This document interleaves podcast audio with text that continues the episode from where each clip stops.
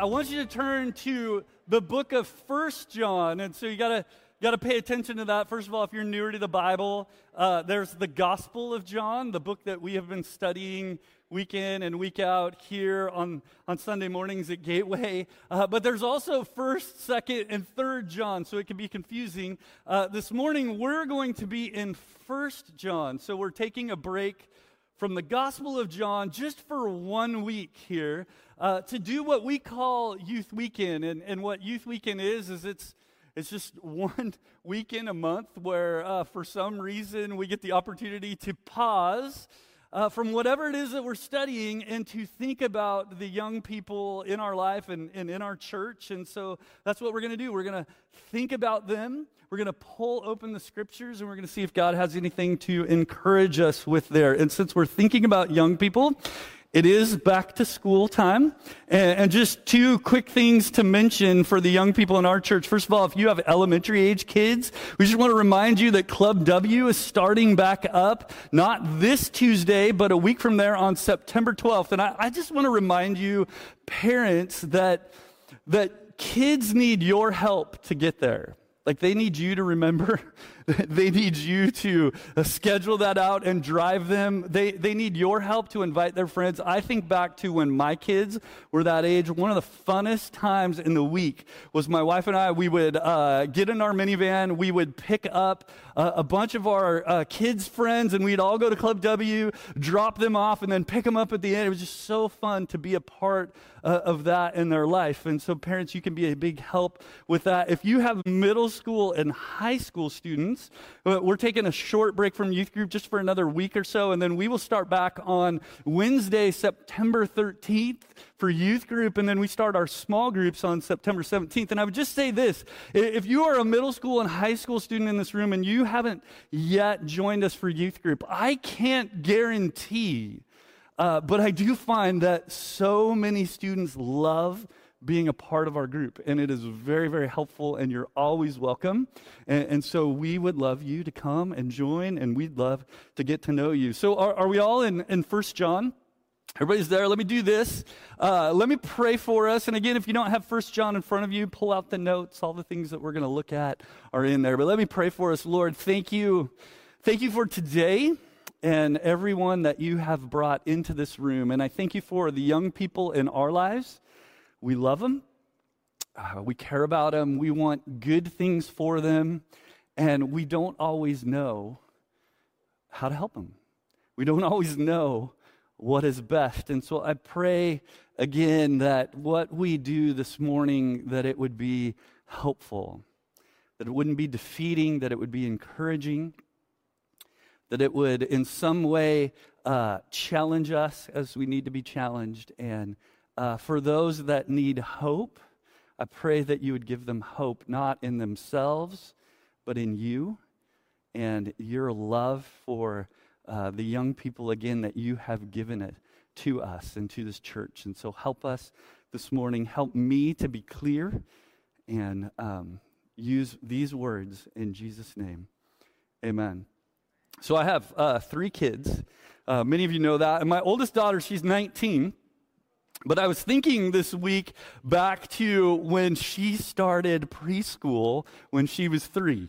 And uh, this is, she was darn cute. She's darn cute too now. But uh, this was her when she was in preschool. And so I, I remember uh, the first experiences we had taking her to preschool. I remember it because really that was the first time for her to kind of go out into something that was going to be her world. Like we had left her with babysitters, things like that, but it was always kind of our world. It was our home. It was people that we knew really well. And so preschool was going to be different. And so I, I remember it didn't really dawn on me until we're driving to the meet your teacher experience.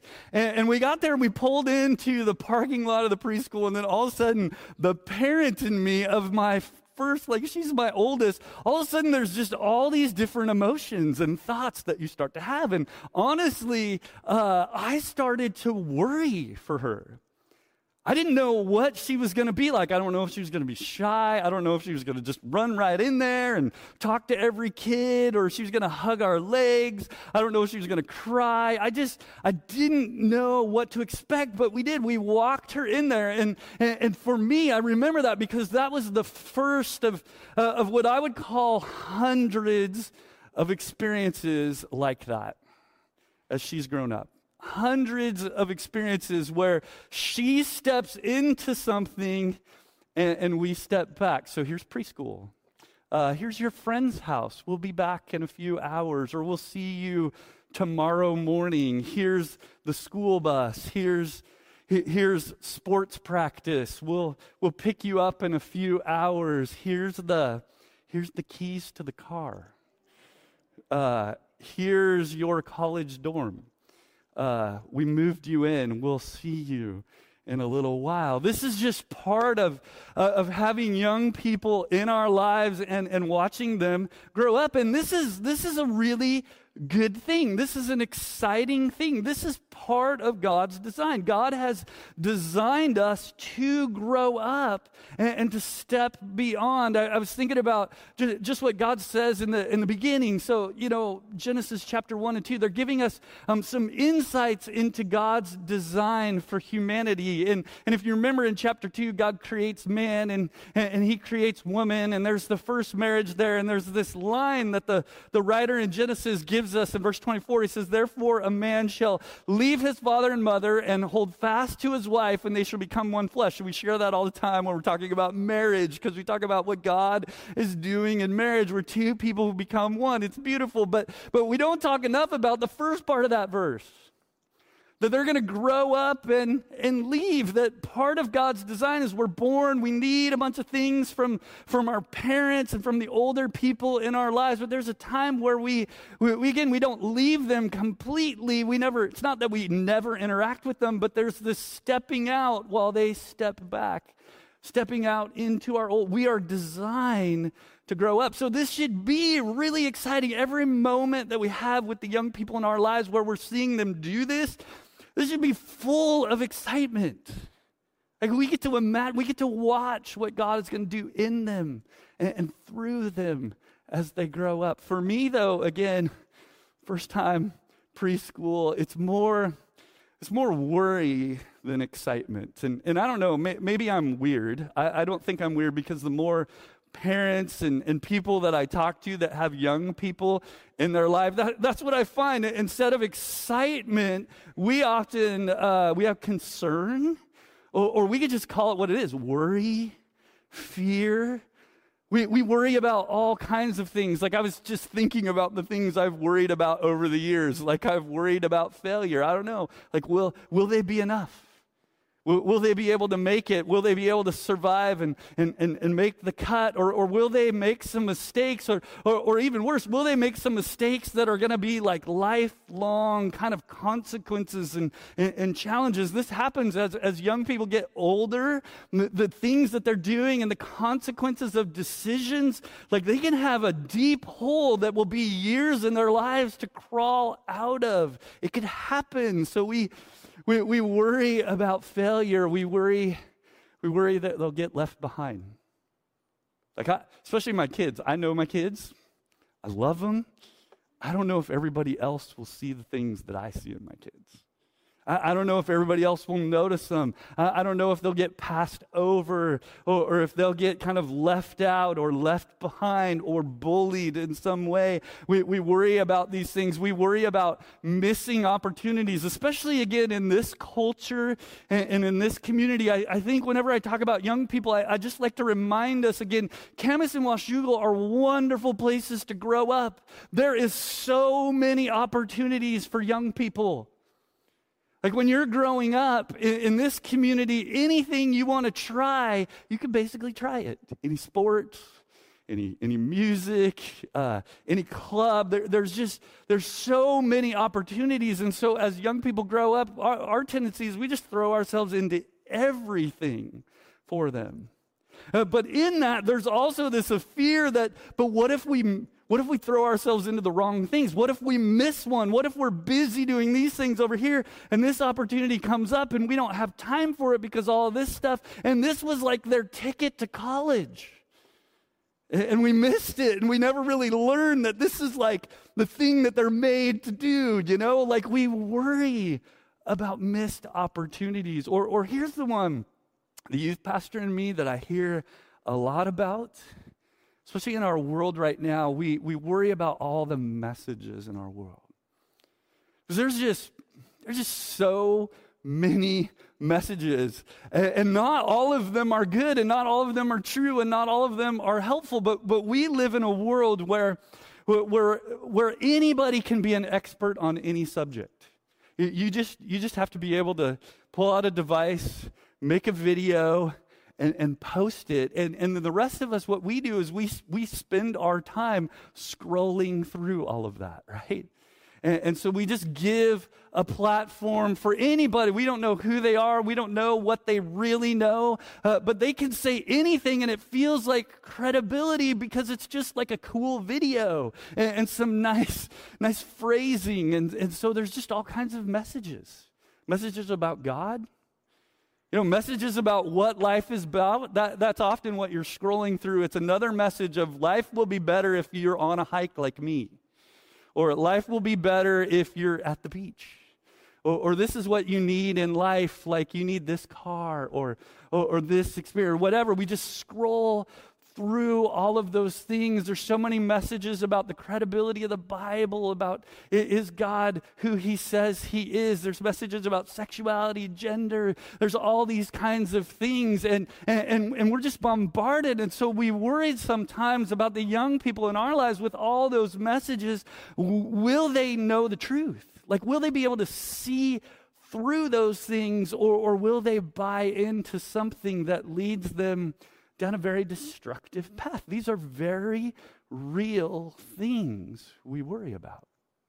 And you know, it's this, it's this worry that, that really brings us to the book of First John. So, the, the book of First John, if you're not really familiar with this book, it's written by the same guy that writes the Gospel of John. If you're unsure about that, one thing that's just like to me really compelling is just to read the Gospel of John and then read First John, and you just feel like he's saying the same things over and over that he says in, in the Gospel of John. It just it's the same guy. It's it's this guy that was very close to Jesus. He was one of Jesus's closest followers. And, and when he writes the book of First John, most people understand this to be written after the Gospel of John at a time in his life where, where he's pretty old by now. Like you, you as we read this book, you, you just have to picture old John, like big gray beard.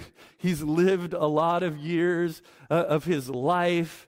Um, everybody around him is younger. In fact, when you read this book, one great way to read it is just look for the phrase little children, because he just he just keeps saying it over and over. In a lot of ways, probably everybody in John's life was a little child. He he was likely at this time one of the last people alive who had actually been around Jesus and, and heard him teach and saw the things that he did and saw him resurrected. This is old John. And John, at this time, most people understand that he was ministering in the, the region of, uh, of the city of Ephesus. So there were some churches there. There were some really exciting things happening in those churches, a lot of good things going on. But also, there's been some really hard experiences, some experiences that, uh, that leave John a, a, little concerned for there's people. There, there's people that are, are, are working against the cause of Christ. As you read this book, John uses this term antichrist. And, and he doesn't use this as like some, you know, future, whatever, like historical figure. He just uses this as anybody who's working against uh, the things that God wants to do in his life. And notice what he says in chapter 2. He says, Children, now, now many antichrists have come. In other words, there's a lot of people around that are opposing the work of God.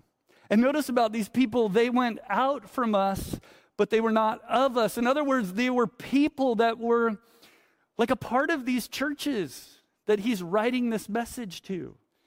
Like they ate, ate meals with them and hung out with them and they were friends and they would come to their gathering, but now they've, they've left that and, and they have a different view about Jesus and they're spreading all kinds of deceptive things about Jesus and following him. And, and John, as you read this letter, you can see that he's concerned about this. On a couple different occasions, he writes things like this Little children, let no one deceive you.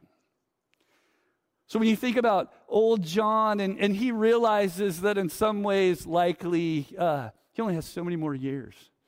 And, and, and he's stepping back, and, and, and other people are stepping out. There's a concern he has, at least for the false messages, if not some of these other things that we list here. And so John, he, he writes this, this letter or this sermon or, or this message in some way to this group of people. What's interesting, though, if you, if you read the book, what you find is he has concern, uh, but he also has a lot of confidence. He also has a lot of he has a lot of hope for these people and his, his confidence and, and hope it's not based in them and, it's not based in himself, too, and, and the things that he's done, but that confidence is hope. It's, it's based in the relationship that they have with Jesus, the relationship that he's going to he's gonna write this book to encourage them to lean into or, or deepen or join him in this relationship that he has with God. This is what he says in the first couple verses of this book, and we're going to spend a little bit of time here this morning. He says this in in, in 1 John uh, 1 1. He says, That's which is from the beginning, which we have heard, which we have seen with our eyes, and we have looked on, and we have touched with our hands concerning the word of life. So, so he hung out with Jesus. He got to interact with him. He got to, got to hear him. He got to touch him. The, the, the life was made manifest, and we have seen it and testified to it and proclaimed to you the eternal life, which was with the Father and was made manifest to us. And then he goes on, and, in verse 3, he says, That which we have seen and heard, we proclaim also to you, so that you too may have fellowship with us. And indeed, our fellowship is with the Father and with his Son, Jesus Christ. And if you're taking notes, you might want to underline that phrase in, in verse 3.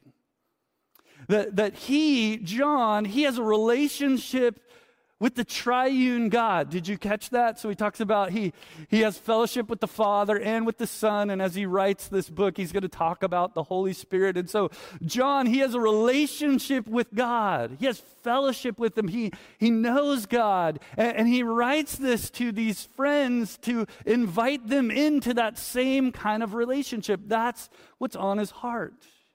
John wants these people to know and relate to God the way He has and the way He does.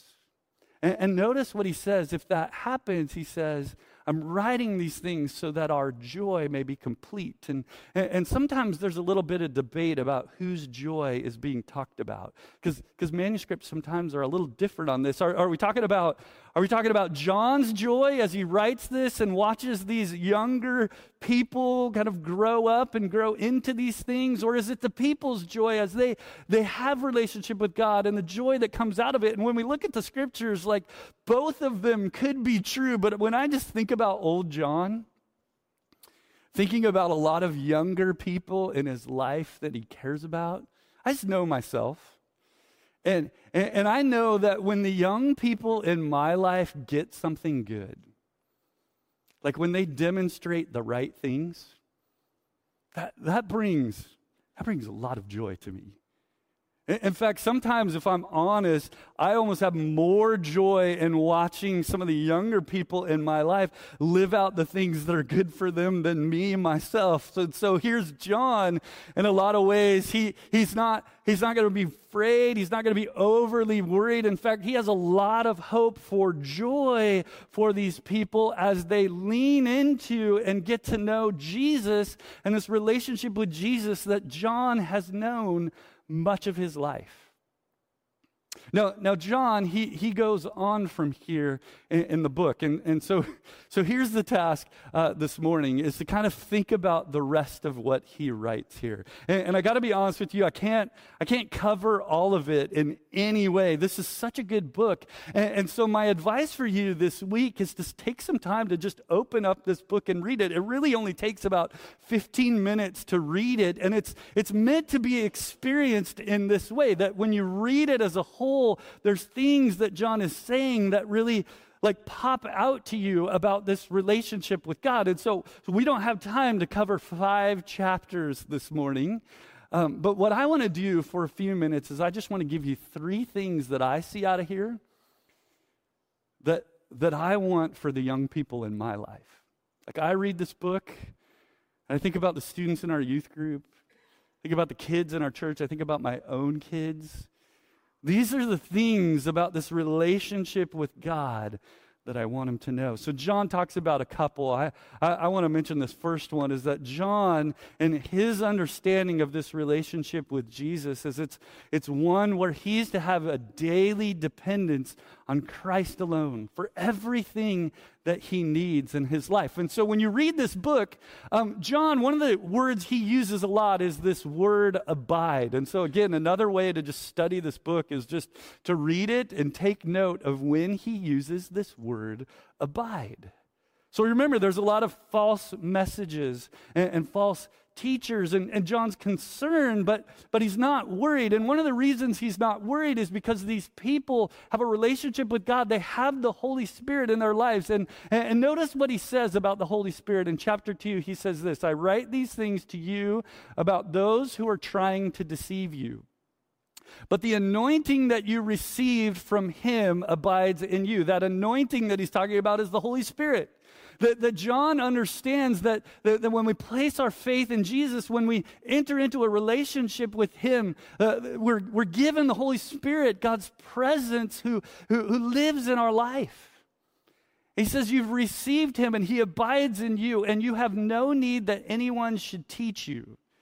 But as His anointing teaches you about everything, and it's true, it's no lie just as it has taught you, abide in, in Him. And so John has some confidence because they have the Holy Spirit. And what the Holy Spirit does is it does protect us, it, it does highlight things that are true and, and, and show us things that are, are, are, false. And so, yeah, John is going to remind them some things, some core ideas about Jesus, but he's also confident of the work of God in their own life. He doesn't have to teach them about everything because they, they have the Holy Spirit and the Spirit is going to help them. And so his advice then, he goes on in verse 20, 28, he says, And now, little children, then abide in him. I want you to circle that. That's the word we're thinking about a little bit. Abide in him. That's his advice. Like stay attached to him. This is a word that John didn't come up with on his own. This is a word that as we keep working through the Gospel of John, we're going to find that Jesus used this word, that Jesus taught this word. When he wanted John and his friends to understand about the relationship that, that they had, he used this word abide, and he used it by also describing a vine and a branch and how a branch cannot survive unless it's attached or, or, or unless it abides to this, this vine. And, and, and he would say, This is how it works with you and I. That for us, everything we need in life, it, it comes from our relationship with God. This is, this is an idea that we abide not just when life is heavy and stressful and we go to God, but we, in, we abide when it's relaxed. We abide in the morning.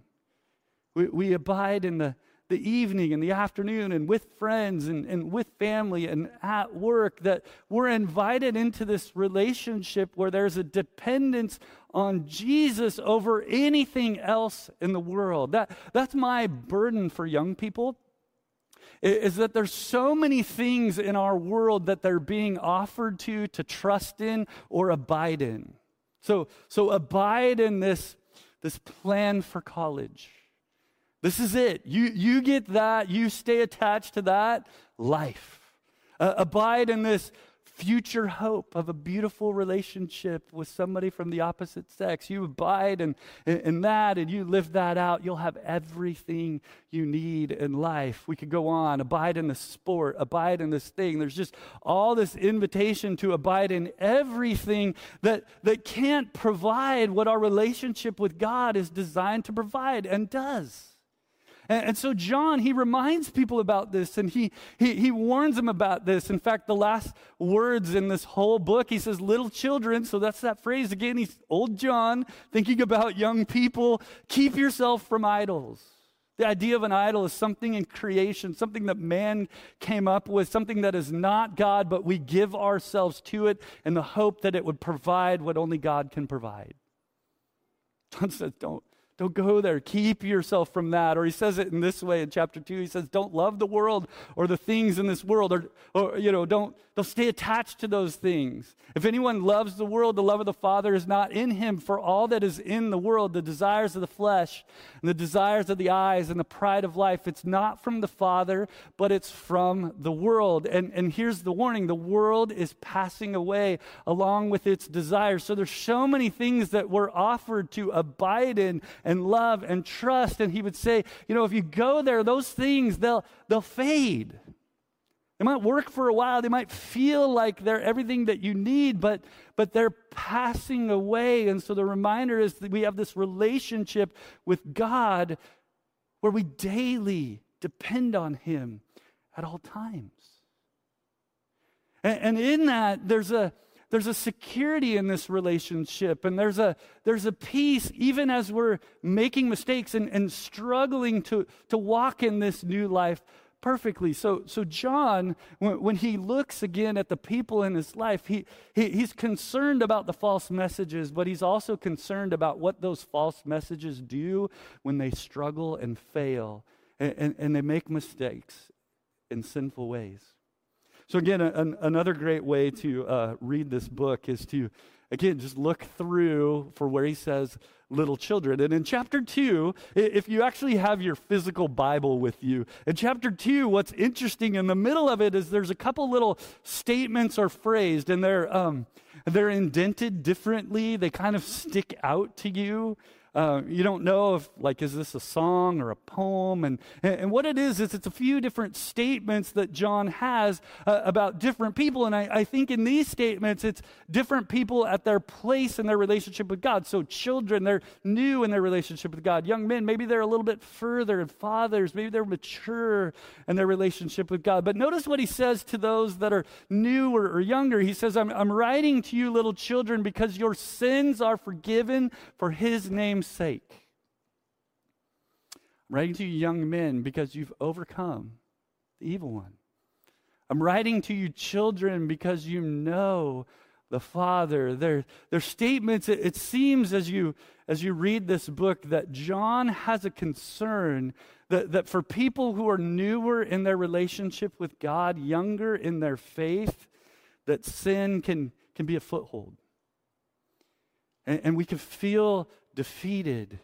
And the enemy can do what the enemy loves to do make you feel worthless, make you feel like you're never going to get out of it, make you feel like this thing is going to rule your life for the rest of your time. And, and, this happens, right? This is. This is something we live in. And I, I, I think about young people. I, I see this happen for young people that the mistakes in their lives as they're learning to follow Jesus, some of them can just be so defeated so so ruled by those things. And and, and often uh, the reason why they're like that is because the older people in their lives don't talk about mistakes well. Like we like to say things like when will you ever figure this out? Again? Like harsh things. Why? Gosh you're so so stupid. Everybody else Everybody else figures this out. Why can't you be more like, and we say these things, and sometimes when we hear them a lot, we, we're just ruled by them. We start to believe them. John, as he's writing to his friends, he, he doesn't make statements like that. He, he reminds them about Jesus. He reminds them about what Jesus has done. No, you are, you're forgiven. You, The, the evil one, it's not the end. You know the Father. Or I like what he writes a, a, little bit earlier in chapter 2. He says, My little children, I'm writing these things to you so that you may not sin. And so it's not that John's saying just do whatever you want. Like John wants them to, to learn and trust and know. He doesn't want mistakes. He doesn't want failure. He doesn't want sin. He knows what that can do to us.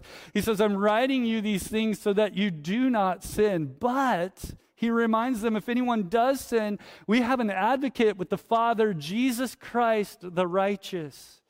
A little bit earlier, he says this in chapter 1 if we say we have no sin, we're we, we deceive ourselves. We're just lying to ourselves, and the truth is not in us. But if we confess our sins, He's faithful and just to forgive us our sins and to cleanse us from all unrighteousness. When we start to understand that this is how our relationship with God works, when we struggle, when we sin, we, we, don't, we don't run from God, we run to Him. Do, do you know what I mean? Like so many of us, we, when we sin, we do what my puppy does when she does something wrong.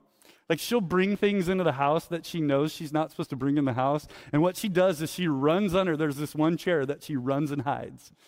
And, and, she runs under the piano and she knows, like, ah, I'm not supposed to do this, but I'm going to do this anyways. And, and, and, she runs from and she hides. And, and, we do that a lot of times, like we're struggling and we're making mistakes. And, and our tendency is not to go to God or to his people. We run and hide and we try to clean up our mess on our own with the hope that then we can kind of go back. And, and, and, and John would say, You're not understanding how it works with Jesus. It's never worked like that. Like in our failure, in our mistakes, we, we run to Him.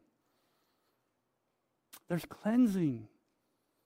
It doesn't change that relationship. There's this security that happens when we're in this relationship with Jesus. And out of this security um, comes a deep love for people. This is something John cares about a lot. As you read through this book, he's going to talk a lot uh, about our love for people because John knows that when you get close to Jesus, when you you have a relationship with him, out of that as you start to act like Jesus. And Jesus, the core of, of who he is and, and what he does, he is so loving. This is what he says in, in, in chapter 4. And these verses are really famous in First John for a reason. They're beautiful. He says, Beloved, let us love one another. For love is from God, and whoever loves has been born of God and knows God. Whoever does not love does not know God because God is love. In this, the love of God was made manifest among us that God sent his only Son into the world so that we might live through him. In this is love, not that we loved God, but that he loved us and sent his son to be the propitiation, awesome word, don't have time to talk about it, for our sins.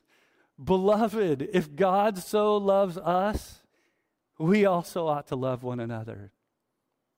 So when you look at Jesus, one thing you know about him is, is he demonstrates love. And how does he do it? He moves first. It's not that we came to him, it's that he came to us. He loved us. He reached out. He provided. He invited. He offered. He loved us. And, and, when we start to realize that and we start to understand how God has loved us and, and the grace and the mercy and forgiveness that comes with that, um, what happens, John would say, is we, we start to act like that with other people. I mean, I mean, this is a side note, and it's not a guarantee. You got to be careful about this, but generally, you can see people that understand God's love. How you can see them is because they're gracious they're not harsh. They tend to forgive. They actively just can't sit around when there's something to do for someone else. Why? Because they understand God has done that for us. God, He loves us. And as we're loved, again, what flows out of this is you can't separate it. We, we, we love other people. And, and I mention that because when I think about the young people in, in my life, I, I, want them to get this. I want them to grow up, and I, I want them to understand what it means to love people. And, and it's not that the young people in my life are very harsh, mean people. Honestly, uh, I just find older people are the people that tend to like yell at the baristas in Starbucks. Like people my age, they tend to be the ones that are a little bit harsher and, and, and grumpy. Young people, I don't see that as much from them. But, but what I see from them is it's just so easy to isolate yourself. It's just so easy to be completely self absorbed in your own world. And, and yeah, like uh, adults, we, we can do that too. And, and, and, teenagers for years have always just wanted to spend all their time in their room. Uh, or, or, even more, like what I see uh, from, again, a lot of us is we can be in the room with people, but we can still be self absorbed relating to something else. So unaware of what's going on right in front of us. This is, this is easy. And, and, and it's always been like that. But I will say this about this generation of young people they went through the pandemic at a time that was really formative in, in their, in their growing social skills. And, and, so there's a time where, where we needed to be kind of disengaged and, and, and relating through technology. And, and, and our worlds, they became so small. And, and what I see with young people is it's hard to get out of that. And so, again, we can be in the room, but unaware, or just totally self absorbed with our own life. And John would say that's not love, though. Is again, it's not that they're being mean or bullies or harsh, they're just, they're just missing out. A, a big part of, of love is, is, to be aware of and to see and, and to pursue, again, people around us. What did Jesus do? He moved first. Or, John goes on to say this. He, he says, By this we know love, that, that he laid down his life for us. And, and we, again, we should be like him. We should lay down our lives for our brothers. He's really concerned about how we relate to God's people, that we would, we would be sacrificially committed to them. But if anyone has, has the world's goods and, and sees his brother in need and yet closes his heart against him, how does God's love abide in him? Little children, there it is again. Uh, let us not love in word or in talk, but in deed and truth. And so, for John, a big part of love is that we would see people. Like, I find myself with the young people in my lives, especially as they start school. Students, this is the thing that I pray for you the most when you walk into school. I pray that you would walk in and you would see people like Jesus does. You would notice them that you would be in a room and be aware. And, that you would be a part of a community, a church, and, and, you would be aware, not just your own world, not just what you want, what you see, that you wouldn't engage God's people simply because it's something good for you, but that we would begin to love. We, we would begin to do it because, because we love them and, and we're committed. So I'm going to be around. I'm going to think of others before myself. This is a big part of this relationship with Jesus that John is saying. I'm inviting you into this. Like I read these things, and the youth pastor in me is like dependence on God. I, I want that. I'm security, dealing with failure well. I want that for the people in, in, in, my life. Loving people, I want that for them. The, the question I have for John when I read this message is John, how do we help him do that? Right? Do you ever do, you ever do that? Do you ever stop and, and think about the young people in your life and say, I know I want these things for them. How do I help them? Because we know we can't do everything. Like we know that this is God's thing to do. But, but John, do, do I have a part in this? And, and, if we were doing a series, that would be the second part, right? Uh, we, we don't have time for a series, but I just, I quickly, I just want to mention two things.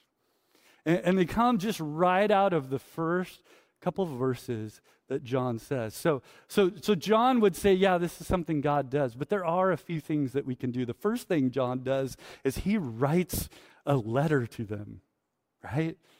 He, he talks about Jesus. He wants to proclaim to them the true things that he knows about Jesus and tell them about the relationship that he has with Jesus. So when we think about our part with the young people in our lives, one of those things is, is to regularly share about the truth of Jesus. Like we have to do that. We can't just hope it happens. We can't just wait for the right opportunity. Maybe tomorrow they'll want to listen. Like we have to make that. John, he he made time to to put this together. Uh, and, and what I understand about writing something down like this in that day, it took a lot of time, took some took some money, like he cared about it enough that he made some time. And I just want to let you know if you're newer to Gateway, we, we do that with young people. We take time every week. Club W, uh, youth group, when they come, like we are going to open up the scriptures and we're going to share again the truth about Jesus. We love to help you with that. At the same time, when I think about the most effective teaching that I have, even as a youth pastor with the young people in my life, it, it's not as much from up front. It's all the short conversations about life. How'd you feel about practice? How'd you feel about school? How'd you feel about this thing going on in your world? Let's talk about that. Let's open the scriptures. Let's, let's take regularly the opportunities to share Jesus with the young people in our life. John, John did that, but at the same time, he did that because, because John also, he, he just lived it. Uh, he, he knew this. He, he, he related to Jesus himself. That's what I love about these first few verses. And so he, John just says right up front, like, I saw Jesus, I talked to Jesus, I hung out with Jesus. And again, he says, that which we've seen and heard, that's what we proclaim so that you too may have fellowship with us. And indeed, our fellowship is with the Father and with His Son, Jesus Christ. John would say, Here's the thing I'm talking about this, but it's something that I live myself, something that I know. Like I have this kind of relationship with God. And it's a, it's a challenge to me that, that we too were to be witnesses like that. That, that one of the best tools we have for the young people in our lives is, is we just live in close relationship with Jesus ourselves. And then out of that, we just talk about something that we know. We do that all the time.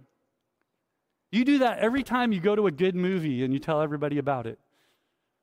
That was the best. I love this. Every time you go to a restaurant, you love it. And you say, okay, everybody, all my friends, we got to go to this restaurant together. I did that a couple weeks ago with Connor, my son. We were talking, and, and and Connor was really excited to like go see some glaciers on a mountain. And he was thinking about Mount Hood because that's what he knows. We can see it out our window. And so he's talking about Mount Hood. And when he said that, I was like, oh, Connor, we don't need to go to Mount Hood. We, we need to go to Mount Rainier. Have you ever been there? Mount Rainier is massive compared to Mount Hood. And there's some glaciers on that mountain that are incredible. And I know this because I'd been there a lot. And I'd done so, I, you know, I'd hiked right up to the base of the mountain and just seen this glacier and this massive mountain. And, and, and so it was like, Connor, we got to go. So we packed up and we drove and, you know, it was a few hours and, and, and, you get there and you have to wait in line to get in the park. And then you get to the trailhead and there's, there, there's trees and stuff. And I'm like, no, Connor, this is, this is going to be awesome. We start hiking up and, and, and it's, you know, hills and trees. And I, I think he's starting to be skeptical. And I'm like, no, no, believe me, you'll see this. And then we come around the corner and it opens up and there is this massive mountain. Um, but what do I do? I've lived it. Connor, come see what I've lived. When I think about Gateway, what I want for this church is I, I want a bunch of people that, that live the things that we're teaching. That we're just more than words, right? The words are like we can say the words, but we're more than words, that we live out this relationship with Jesus uh, that John's talking about. So, like John, we can just say, hey, I've seen him. I've, I've heard, I know what he's like. Let me invite you into this. I just think about what, what could God do with a church like that? I mean, even if you don't have teenagers at home, you're living that out for the young people in your life. It's big, it's helpful. It doesn't guarantee, it doesn't make sure but it doesn't confuse. And it is so helpful for us as we follow Jesus. And it's so helpful for the young people in our lives as we want them to as well. I need to be done. And so, um, this is what we're going to do. We're going to finish up uh, the service in this way. I want to pray for us. We're going to sing a song. And then, actually, today, uh, at the end of the service, when it's all done, um, there's going to be a couple of our youth staff up here. And, and we want to be up here because sometimes we know that there's just more to talk about in terms of the young people in your life uh, more to pray about. Maybe some of you want to know about youth group and, and learn about that, or you just want somebody to pray for somebody who's younger in your life. And so when the, the, the last song is done, if that's you, if that would be helpful for you, uh, some of the youth staff and myself, we'd love to talk with you and pray with you. Let me pray for us. Lord, I, um, I thank you for your word uh, and the things that that it taps into in my own life. Lord, we do we do love the young people you've put in our lives, but honestly, we do worry. And we don't want to. Lord, we want to have the joy that John's talking about. We want to have the confidence that he has in you and Lord, we want to see you at work in the lives of the young people around us. And so we pray that you would do the things that only you could do, that you would protect them, guide them, give them perspective, help them with their failures, teach them to love people. Lord, help us in our, our part. Help us to talk about you clearly. Lord, I, I just I pray that this would be a church that continues to be more than words, though, that we would live this out. Thank you that you love us and you are with us. In Jesus' name.